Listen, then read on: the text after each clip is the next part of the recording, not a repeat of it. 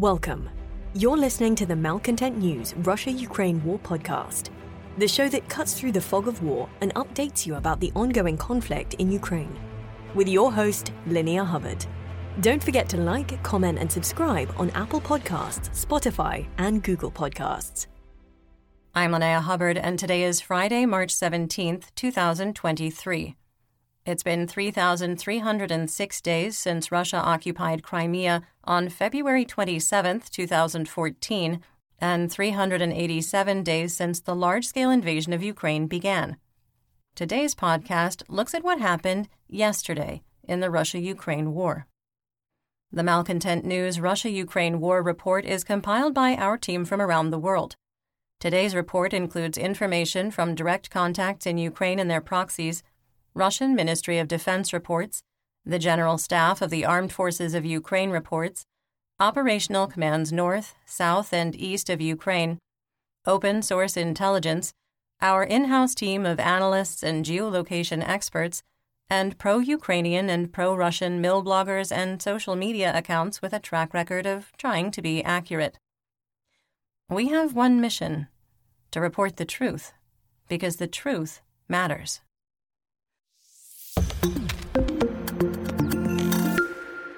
Let's start with our assessment of the current status of the war. First, we maintain that Russian forces are experiencing a critical shortage of anti-tank guided missiles and man-portable anti-tank weapons. Second, we maintain that Russian forces are experiencing non-precision artillery munition shortages theater-wide, and that multiple intelligence sources have validated our March thirteenth, twenty twenty-three assessment. Third, we maintain that the Ukrainian defense of Bakhmut has reached a critical state. Fourth, we maintain that Russia no longer has the resources to cause catastrophic economic, social, or military disruptions by targeting Ukraine's electrical infrastructure.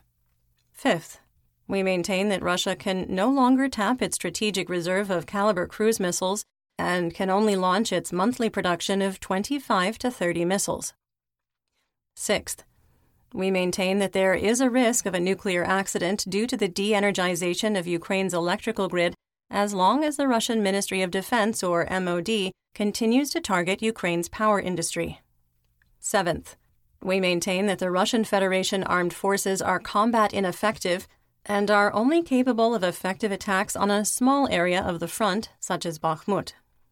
Eighth, we maintain that short of using chemical, biological, radiological, or nuclear, or C B R N, weapons, the Russian military will continue doing everything possible to capture Bakhmut, regardless of the cost. Ninth, we maintain that Russia has committed almost all available ground forces to Ukraine and cannot maintain the current level of personnel and equipment losses. Tenth, we maintain that the public infighting between private military company, or P M C, Wagner Group's leader Yevgeny Prigozhin and the Russian M O D has reached a dangerous level that threatens to derail the only successful Russian offensive operation since June twenty twenty-two in Bakhmut. Eleventh, we maintain that the Russian M O D is actively working to eliminate the influence of P M C Wagner Group and Yevgeny Prigozhin, both on and off the battlefield.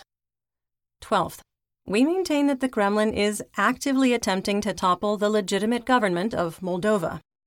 And finally, we maintain that the Kremlin is also actively interfering with the Georgian government's attempt to join the European Union.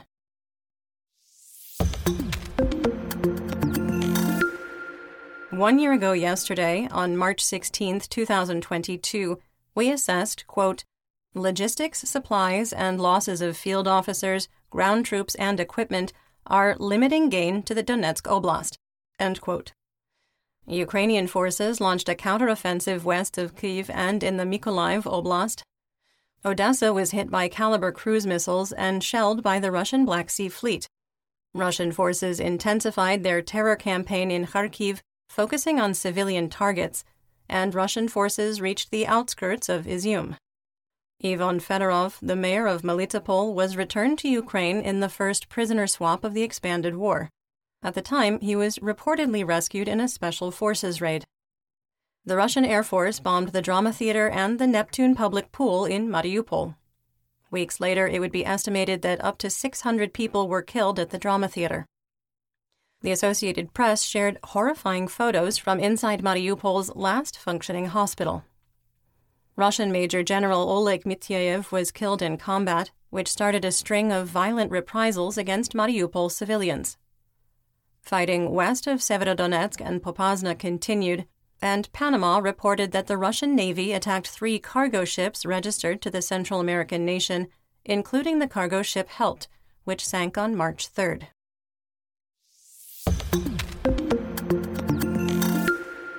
Let's get some regional updates, starting with Kharkiv. The General Staff of the Armed Forces of Ukraine, or G S A F U, and the Russian M O D reported that fighting for control of Khryani-Kivka continued. Kharkiv Oblast Administrative and Military Governor Oleh Syniavov reported that Ukrainian forces held their defensive lines. And that's all I've got, so moving on to the Donbas region in Luhansk. Former Luhansk Oblast Administrative and Military Governor Serhii Khayday said there had been a significant increase in Russian artillery fire over the last few days, but consumption had impacted logistics. A lull in fighting was not due to chronic ammunition shortages, but temporary transportation issues. Russian mercenary mill blogger Rybar provided additional confirmation, writing, quote, "The situation in the Svatovsky section remains relatively calm. The armed forces of Ukraine are taking advantage of the operational pause and are strengthening their forward positions," end quote. In the Svatova operational area, the G S A F U and the Russian M O D reported that Novoselivsk was shelled. In the Kremina operational area, Russian mercenary mill blogger Wargonzo repeated its claim that Russian troops were attempting to advance on Makiivka. Wargonzo also reported continued fighting near Nevsky, while the Russian M O D only reported artillery shelling. Fighting continued in the forests around Kremina and near Kuzmina. Videos showed Russia and Ukraine each lost an armored vehicle within two hundred meters of Dibrova, and the Russian M O D reported Ukrainian forces were shelled. We did not adjust the map because the line of conflict is basically constantly moving in the Serebryansky woods, but based on combat reports, it appears Ukrainian forces made marginal gains in the last twenty-four hours. In the Lysychansk operational area, fighting for control of Bilohorivka, the one in Luhansk, continued with no change in the situation.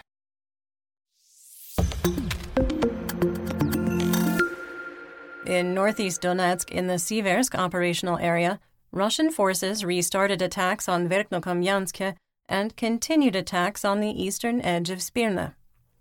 In the Bakhmut operational area, fighting was still intense but lighter than the previous three to five days, with both combatants likely reconstituting forces and moving up reserves. Russian and Ukrainian field commanders continued to complain about their respective ammunition shortages. Some assessment here. Russian forces have used short operational pauses to bring fresh reserves to the front since May of two thousand twenty-two, when they attacked Popasna in Luhansk. In our assessment, P M C Wagner and the Russian M O D are preparing to launch another wave of significant attacks in the next twenty-four to seventy-two hours. Some of the toughest battles are for control of Orekhovo-Vasilivka, with no change in the situation. P M C Wagner's attempts to advance on Bogdanivka were unsuccessful.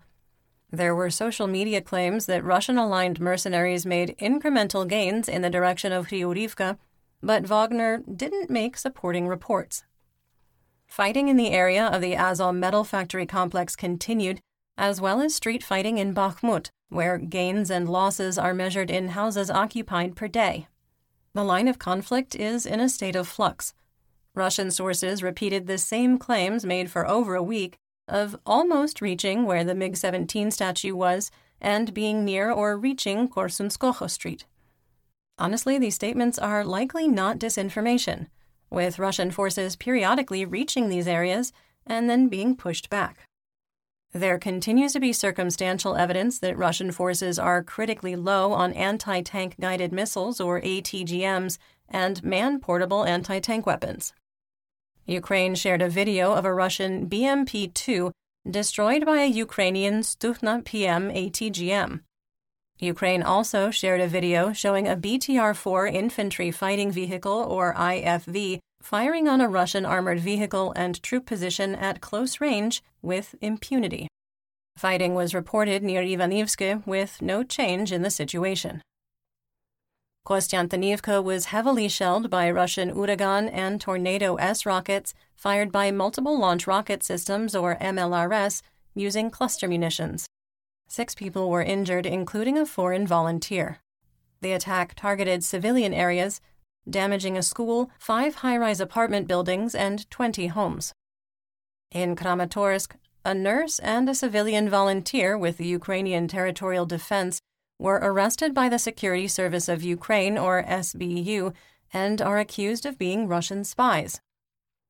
Text message exchanges on their phones, shared by the S B U, showed they were collecting intelligence on the locations and movements of Ukrainian troops and sharing it with the Russian Federal Security Service, or F S B.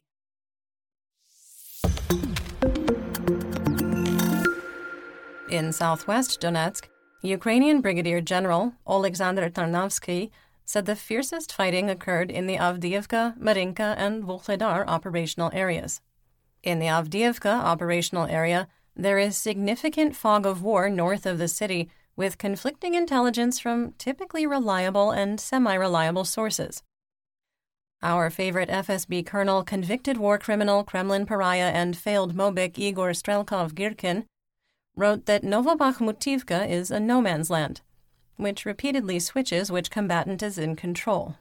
He added that currently, Russian forces hold the town. Girkin was emphatic that Krasnohorivka was not under Russian control. The G S A F U reported that an attack in the direction of Stepova was repulsed. Just adding to the fog of war, Girkin claimed that Kamyanka was captured, while the G S A F U and Wargonzo reported continued fighting. Okay, assessment here. We significantly expanded the area of uncertainty through this region and moved the line of conflict to the eastern edge of Krasnohorivka. In our assessment, we don't believe that any one source is intentionally misrepresenting the situation. The situation is fluid, with defensive positions repeatedly swapped in positional battles multiple times a day. Russian forces continued their attempts to advance on Avdiivka with no change in the situation. Ukrainian forces captured four Mobiks with the second Battalion of the one hundred tenth Motor Rifle Brigade, including three from the Orenburg region. They were among the Mobiks who, earlier this month, appealed to Russian President Vladimir Putin to be transferred away from the front lines. And I guess getting captured by Ukrainian troops is a pretty good way to do that. The first Army Corps, formerly of the D N R, continued attacks west of Vodiana along the northern edge of Perevomaiske, while also attacking from Pisky. With Russian sources reporting attacks on Perevomaiske from the east, we disagree with other analysts who have assessed the village as captured. Fighting near Syeverny continued, and an attack on Netailova was repulsed. Russian forces retreated further from Nevelske after another failed attack that caused heavy casualties. Okay, more assessment. We also expanded the area of uncertainty here due to the inconsistent claims on territorial control.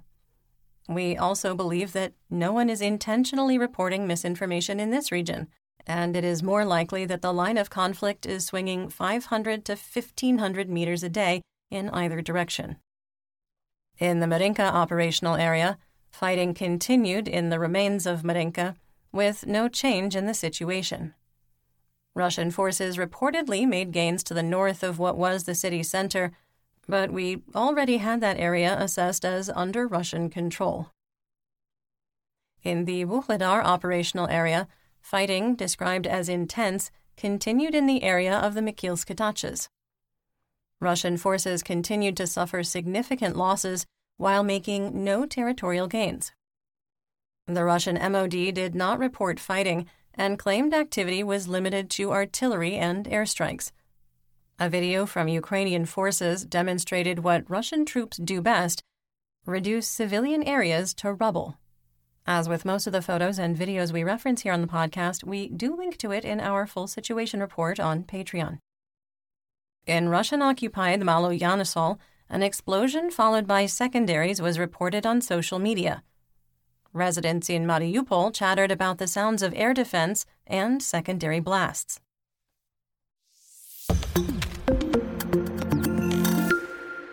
Moving on to Zaporizhia. Rybar claimed that a Ukrainian D R G unit was operating in the area of Vasilivka and came under fire by Russian troops.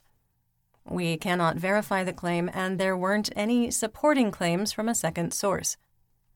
There was also no update on the status of the Zaporizhia nuclear power plant. In the Black Sea, Crimea, Mykolaiv, and Odessa region, Operational Command South, or O C S, reported twenty-one vessels of the Black Sea Fleet were on patrol, including three frigates and two Kilo-class submarines capable of launching up to thirty-two Kalibr cruise missiles in total. Fun fact, among the flotilla is the oldest active-duty naval vessel on the planet, the Kamuna recovery vessel, built in nineteen thirteen. There was also an additional warship on patrol in the Azov Sea. The Black Sea Fleet continued to use a search and rescue pattern while seeking out debris from a United States M Q nine Reaper drone. In western and central Ukraine, Russian and Ukrainian forces traded artillery across the Dnipro River. In the city of Kherson, a kamikaze drone attacked an outpatient clinic, tossing cars like toys in the courtyard. Incredibly, there were no injuries. On March fifteenth, shelling damaged the steam lines from the thermal plant, cutting off heat to parts of Kherson for the second time in six weeks. To the north, Bereslav was struck by mortars fired from the east bank of the Dnipro. In north and northeast Ukraine, rolling power outages continued in Kyiv's Svyatoshinsky, Shevchenkivsky, and Solomyansky districts, with demand exceeding electrical production. On the Russian front in Belgorod, air defense was reportedly active again, with local officials claiming, quote, several missiles were shot down. In Rostov-on-Don, the F S B Border Service headquarters exploded and was consumed by fire. A security camera caught the very moment the building exploded. According to the Ministry of Emergency Situations, a power cable caught fire in the weapons warehouse. Employees tried to put the fire out independently, but the flame spread to tanks holding ten tons of fuel. Video of the initial blast and fire does not support the claim there was a hydrocarbon fire. Security forces reported that ammunition, paint, and varnish stored in the building cooked off, hampering efforts to extinguish the blaze. One person was killed and two injured. In Oryol-Kursk, a person reported he saw a Volkswagen Amarok pickup truck with Ukrainian plates and two men and one woman dressed in Ukrainian military uniforms. An alert was announced, with authorities looking for the alleged Ukrainian D R G unit. After tracking the pickup down, federal police learned that the man who made the original claim was involved in a road rage incident earlier in the day, and submitted a fake report to get revenge. You're listening to the Malcontent News Russia-Ukraine War Podcast. Our team of journalists, researchers, and analysts is funded by readers, listeners, and viewers just like you. To support independent journalism, please consider becoming a patron. You can find us on patreon dot com at Malcontent News.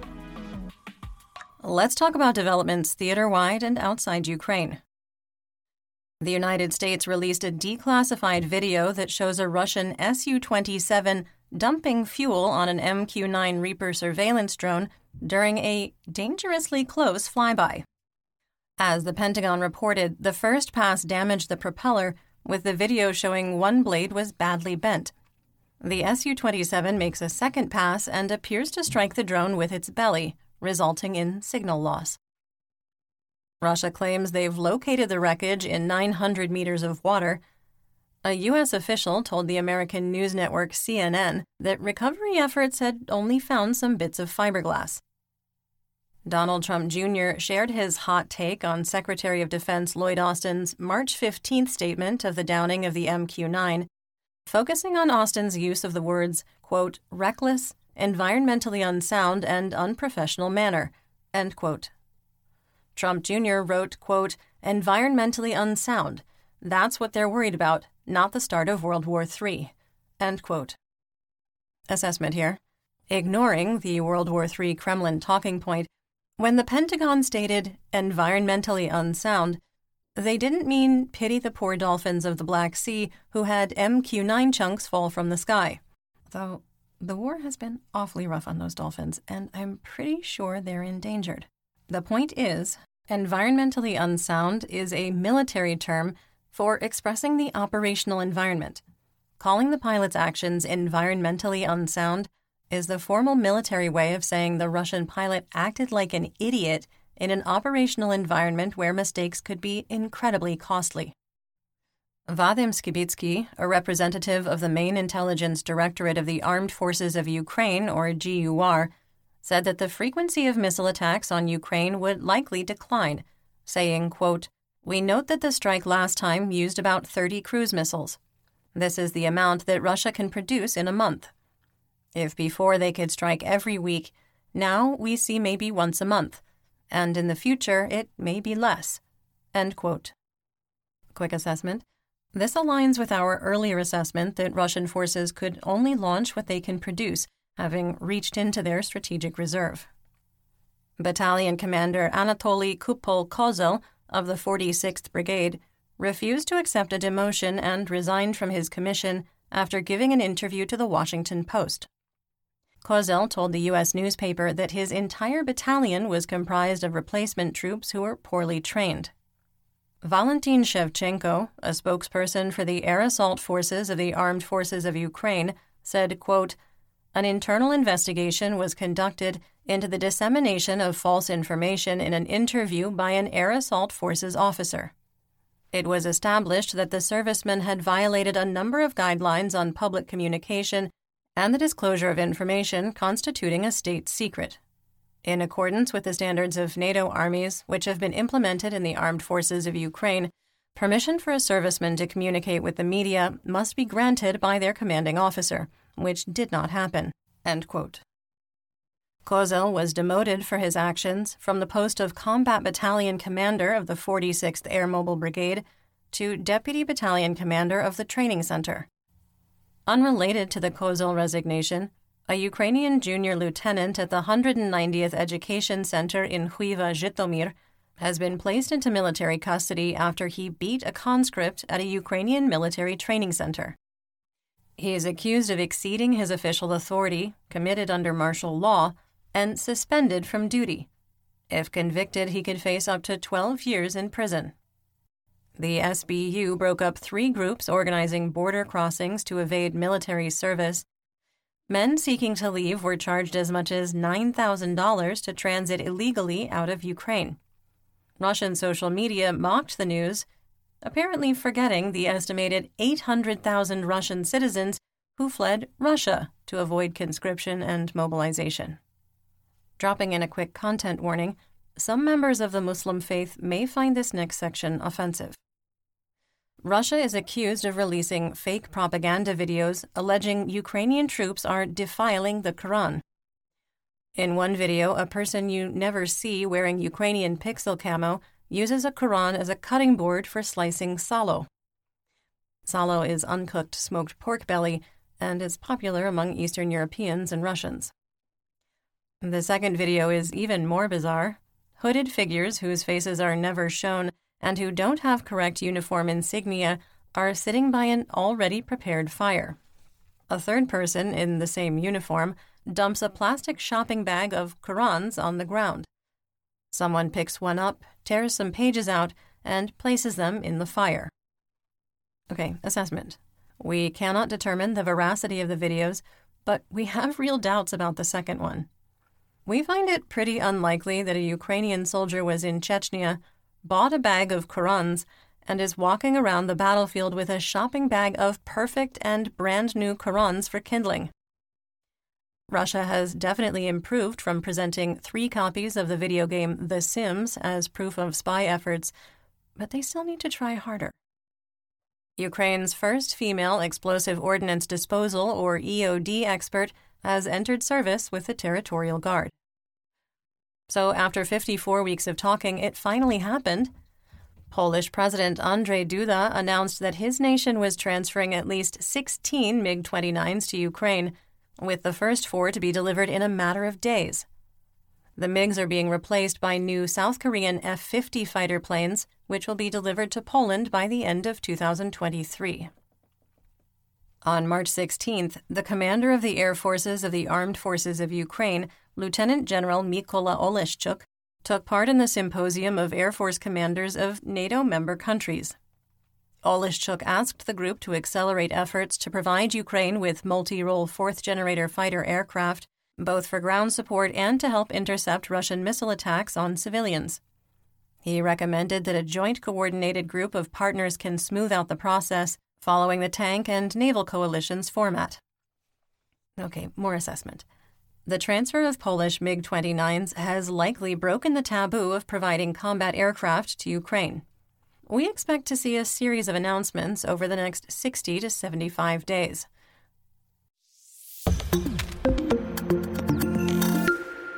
Speaking of taboo, let's talk about the Russian military and mobilization. On March fifteenth, P M C Wagner leader Yevgeny Prigozhin gave a fiery interview claiming that the Russian M O D cut his ammunition supply to prevent Wagner from capturing Bakhmut because, quote, Solidar was enough, end quote. During the interview, Prigozhin claimed his secure Russian military E R A cell phone was taken away, leaving no way for him to communicate with the Kremlin or senior commanders. Quick sidebar. We've assessed that Russia's ammunition shortage is somewhat artificial and frustrating for Russian military leaders who have been used to unlimited amounts of non-precision munitions. We dug through the archives and found a compilation of Russian M L R S barrages from February twenty-fifth to March ninth, twenty twenty-two. It has been months since we've seen artillery attacks on this scale or artillery units tightly clustered in an open area. When you're used to firing sixty thousand artillery shells a day, and now you can only fire twenty-five thousand, you'll perceive there is a terrible and unfair ammunition shortage. The real problem is that Russian military leaders need to change their tactics. The Kremlin stepped up its information war against Prigozhin, indicating that the infighting is reaching a breaking point and is likely impacting offensive operations. The opposition resource Russian Crime claimed with documentation that Prigozhin is not the head of P M C Wagner, but a puppet of the Russian government. The researchers claim the real leaders of Wagner Group are the head of the Main Intelligence Directorate, or G R U, of the General Staff of the Russian Federation, Igor Kostyukov, and Putin's former bodyguard, Alexei Dumin. All decisions on P M Cs must be approved by Dumin, who gives orders to Prigozhin, who is a junior business partner. It's believed that Dumin controls Prigozhin's fake opposition, giving him the status of an unofficial leader, which allows him to do the dirty work of the G R U and curry influence in different parts of the world, such as Africa. It gets worse. The Russian state media-approved newspaper Nezavizhemaya Gazeta claimed the head of the Security Council of the Russian Federation, Nikolai Patrushev, in an address to Putin, suggested that at the current pace of the war in Ukraine, there would be nothing left of Wagner Group in six to eight weeks. Patrushev also suggested that because of the situation, Prigozhin may try to unite former and remaining active Wagner fighters in an admittedly far-fetched plot to organize, arm, and send loyal mercenaries to seize power in the federal regions that border Ukraine. The Secretary of the Security Council said that he had already ordered to control the contacts and movements of former P M C Wagner fighters. Putin agreed with Patrushev's arguments and thanked him for the work done to neutralize P M C Wagner in general and Yevgeny Prigozhin in particular. End quote. Some more assessment. For a Russian audience, it doesn't matter if these two claims oppose each other. I mean, a puppet can't run an attempt to overthrow the Russian government. These efforts are being put in the public sphere to discredit Prigozhin as a so-called turbo-patriot capable of marching through Russia with his loyal fighters, while also being a mindless puppet controlled by the G R U. These are classic authoritarian and fascist talking points. where an enemy of the state is simultaneously all-powerful and helpless. This is definitely the most dramatic escalation in the war of words between the Kremlin and P M C Wagner. Russian state media journalist Roman Samponkov reported that the Russian Ministry of Internal Affairs said the paperwork for the three vehicles confiscated by O M O N were forgeries. Russian state media agency M I A Media reported that a second review of the registration documents for his vehicles was scheduled, but the initial results claimed the provided paperwork was a forgery. All is going to plan.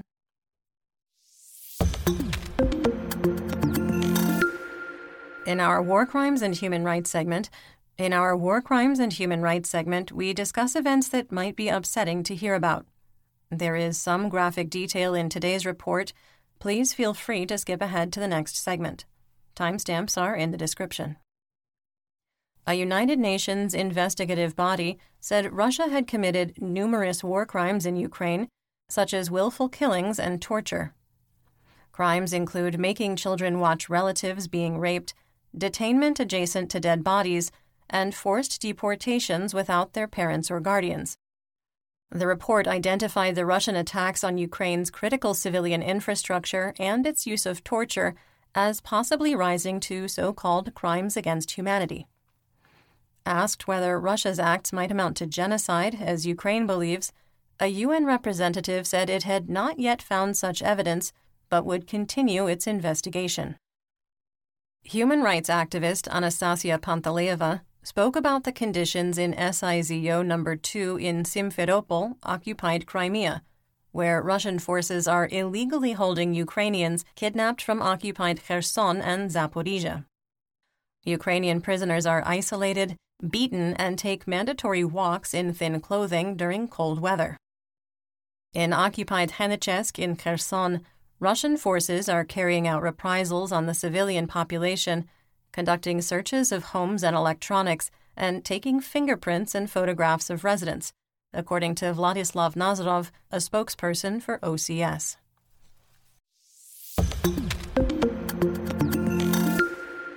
In geopolitical news, The Economist released a list of the top ten nations most closely aligned with Russia's geopolitics, in order from most to least: Belarus, Armenia, Kyrgyzstan, Iran, Tajikistan, Kazakhstan, Syria, China, Venezuela, Nicaragua, India, and Uzbekistan.